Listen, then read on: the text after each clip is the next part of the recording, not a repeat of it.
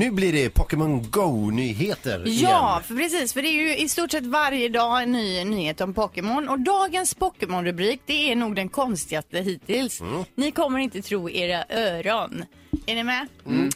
Okej, så här stod det i tidningen då. Par sköt mot Pokémon-spelare iklädda grismasker, sen hade de sex. Jättekonstigt, eller hur? Va? Nu undrar ni vad är det som har hänt egentligen.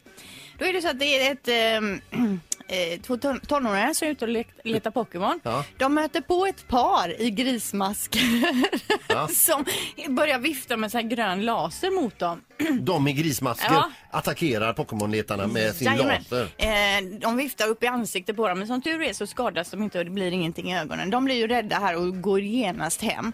Efter det här drar det här paret vidare då, iklädda t-shirtar med orden King and Queen och ska då ha ut, eh, orsaka trafik, trafikstockning när de mot ett stort vattenhjul invid riksväg 70 i Insjön har sex. Ja.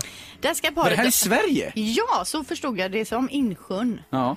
Eh, De ska då ha haft sex mot det här vattenhjulet enligt vittnen. Folk körde väldigt sakta förbi och det fanns de som hade stannat vid vägkanten och bara stod och tittade.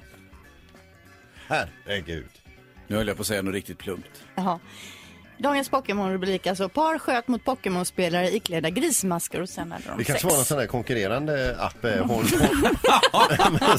Horny Pigs and Go eller sån där. Eh, Ja, find some horny pigs. Angry Pigs kanske.